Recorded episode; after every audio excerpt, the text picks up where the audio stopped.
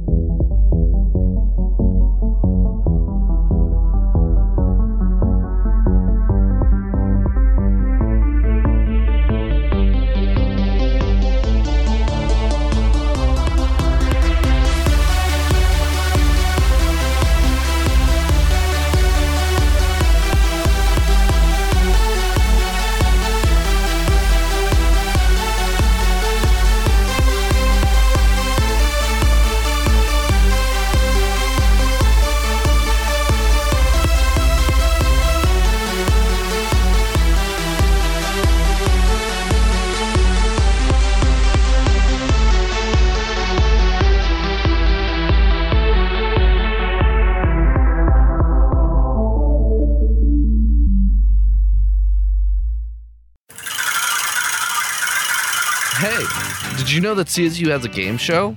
Ramboozled airs every month on Channel 11 and under CTV 11 at 7 p.m. on Wednesdays. a game that puts clubs, professors, and students head to head in tense trivia about their specific subject. For more information for how and when you can tune in, you can check out at CTV Channel 11 on Instagram.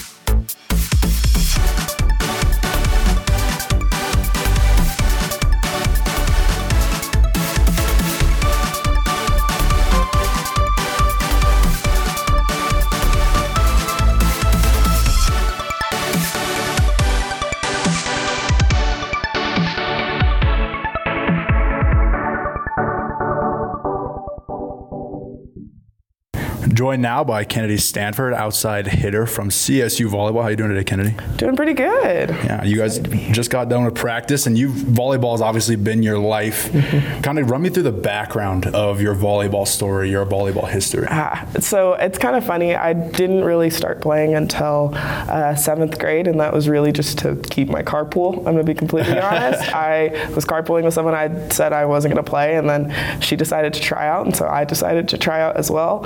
I was on the fourth lowest team. I was A1, A2, B1, B2. I was really bad uh, for quite some time, and so didn't really start playing like high level competitive volleyball until I was probably 15. So, I mean, what does that conversation look like? Because now here you are a few years later, and you're one of the best players on your team, one of the best players in the conference. You're playing in global matchups across the world. What is, I mean, how does it get that far? What what kind of when did it hit you that like you could be good at this? Yeah, um, you know, it was kind of just a process. I had bounced around in positions a bunch, and I'd watched a lot of volleyball. You know, a lot of high level volleyball whenever I was, you know, first starting out, and thinking like, oh, I want to do that, but ne- not necessarily being in a position where I could do anything remotely close. And so then, as I progressed, there were a lot of coaches along the way who helped me kind of start to get better and better each year and make these giant leaps. And so after a few years of a lot of just like one-on-one practice and just getting reps reps reps it was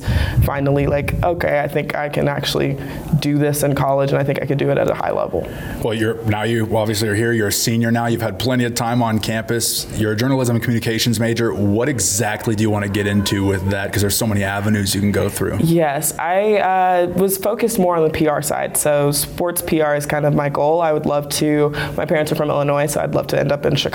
Would be like my dream city because love Chicago sports, and I think that that's a really great city that supports sports and a lot of culture there that I would love to tap into.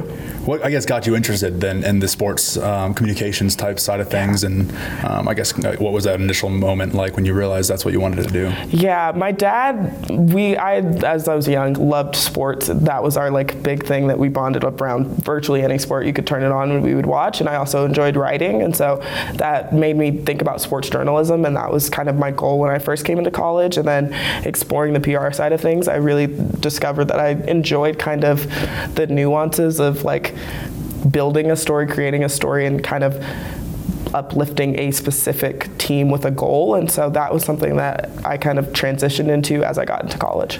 Nice. And then we're going to switch it up and get some volleyball questions going. Okay. Um, how, how are you feeling personally? And how's the team feeling after a very busy non conference schedule and a lot of matches played and sets? Yeah, uh, we are. We've joked a bunch that we're just trying to squeeze as much volleyball out of the season as possible at this point. I think we've played as many five setters as you possibly can.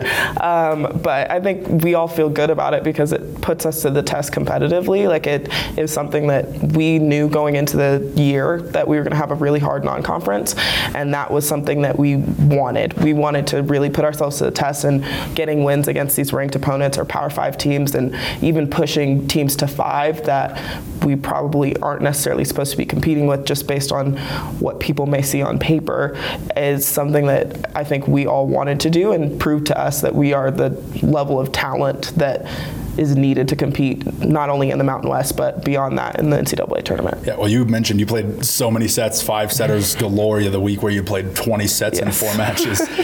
what is your, I guess, refueling look like and what does your rest look like ahead of these weeks because you went from a week where you played back-to-back nights against two top 10 teams and the next week you played four five setters and then you had and then the following week was like three matches in a row yeah. what does your rest and relaxation kind of look like yeah I, a lot of credit to uh, megan frey our trainer she is amazing at keeping us you know healthy. She keeps our bodies right, and so that is really what keeps us going. Is her ability to uh, keep us healthy and be in tune with what we need. And so, a lot of talking to her, a lot of talking to our dietitian Matt. Um, we did a lot of you know preseason talks about make sure you're taking care of bo- your bodies and so we were able to kind of develop plans for each of us and now are able to work on that while we're in season. Well, looking at this roster, I mean, year after year, you've led this team in kills and led this team in attacks. That's not so much the case anymore. Not because you have you know lessened your impact on this team, but because other players have mm-hmm. kind of rose with you.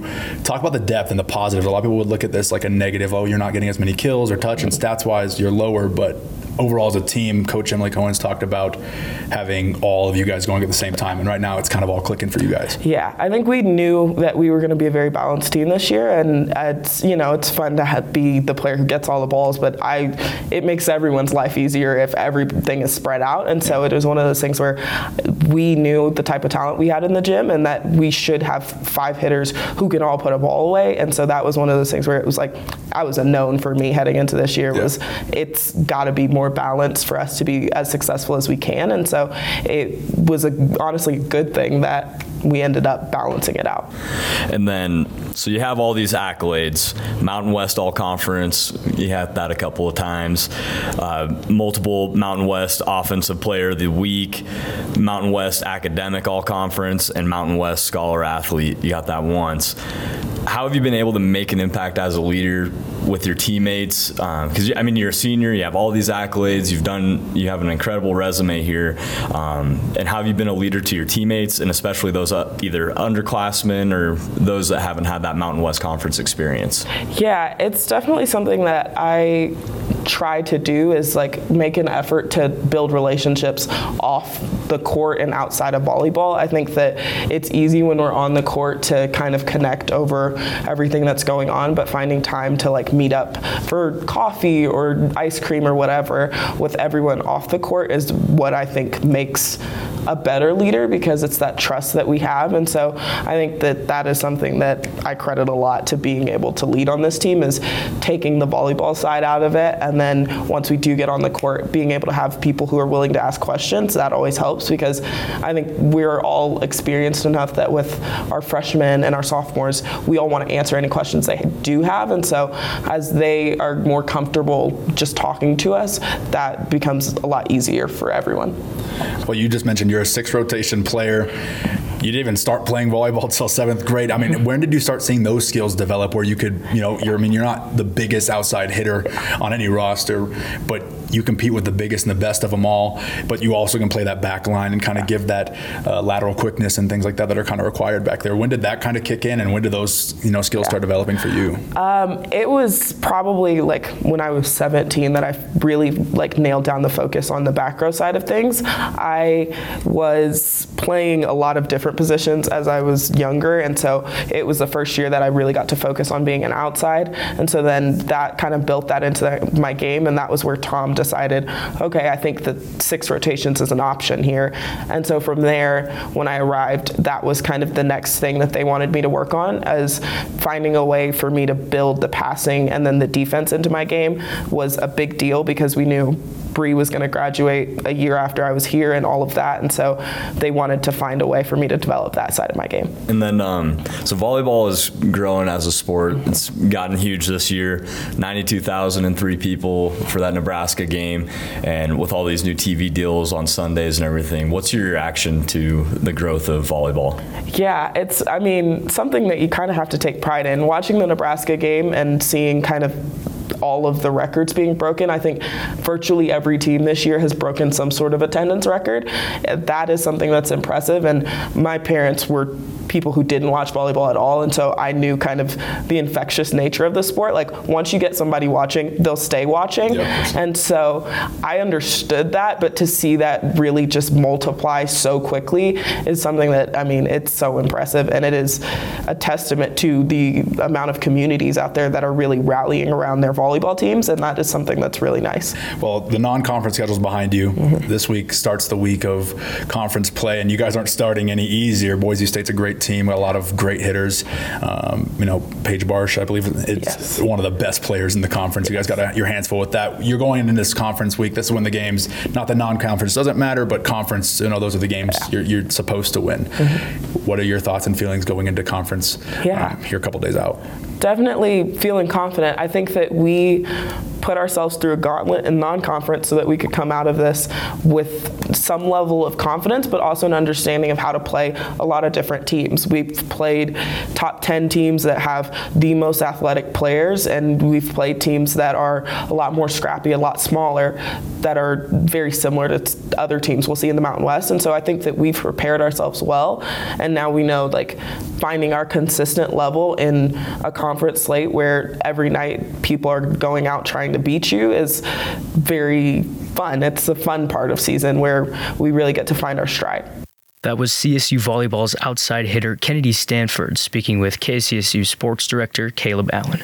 If you liked what you heard and want more inside looks into CSU sports, you can find the KCSU Sports podcasts, articles, and more on kcsufm.com under the sports section. KCSU programming is supported by Chippers Axe Throwing with a new axe throwing facility inside of Chippers Horsetooth Lanes. You can book an axe throwing experience at chipperslanes.com. Located at Chippers Horsetooth Lanes, 217 West Horsetooth Road, near the intersection of College Avenue and Horsetooth Road. Chippers Lanes, bowling, laser tag, arcade, axe throwing, and sand volleyball. Reserve online at chipperslanes.com.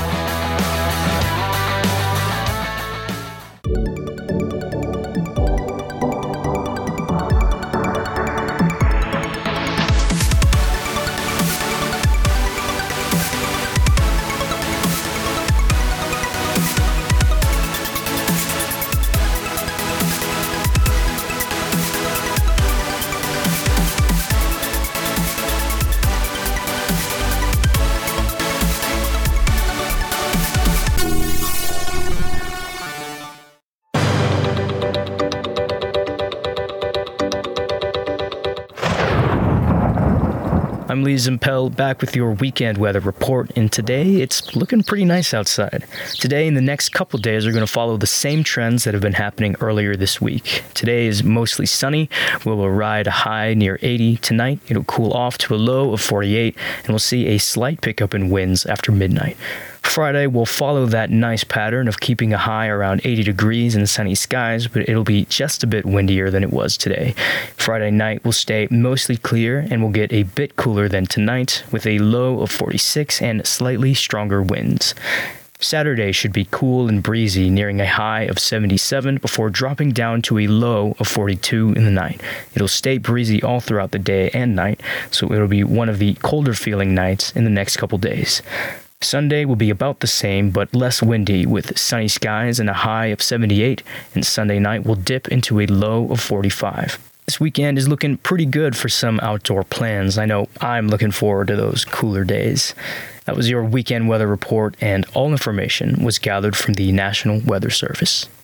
And that is all for today. We would like to thank Damian Castile for our amazing theme music that's playing right now. We would also like to thank the rest of our staff here at KCSU and Rocky Mountain Student Media. We couldn't do this without you. Finally, we couldn't do this without you, dear listener, so thank you. If you missed any part of today's show, you can find the RMR podcast on kcsufm.com under the news or podcast section, or you can also find us on Spotify or anywhere else you listen to your podcasts by searching KCSU News. And with that, we'll see you next time.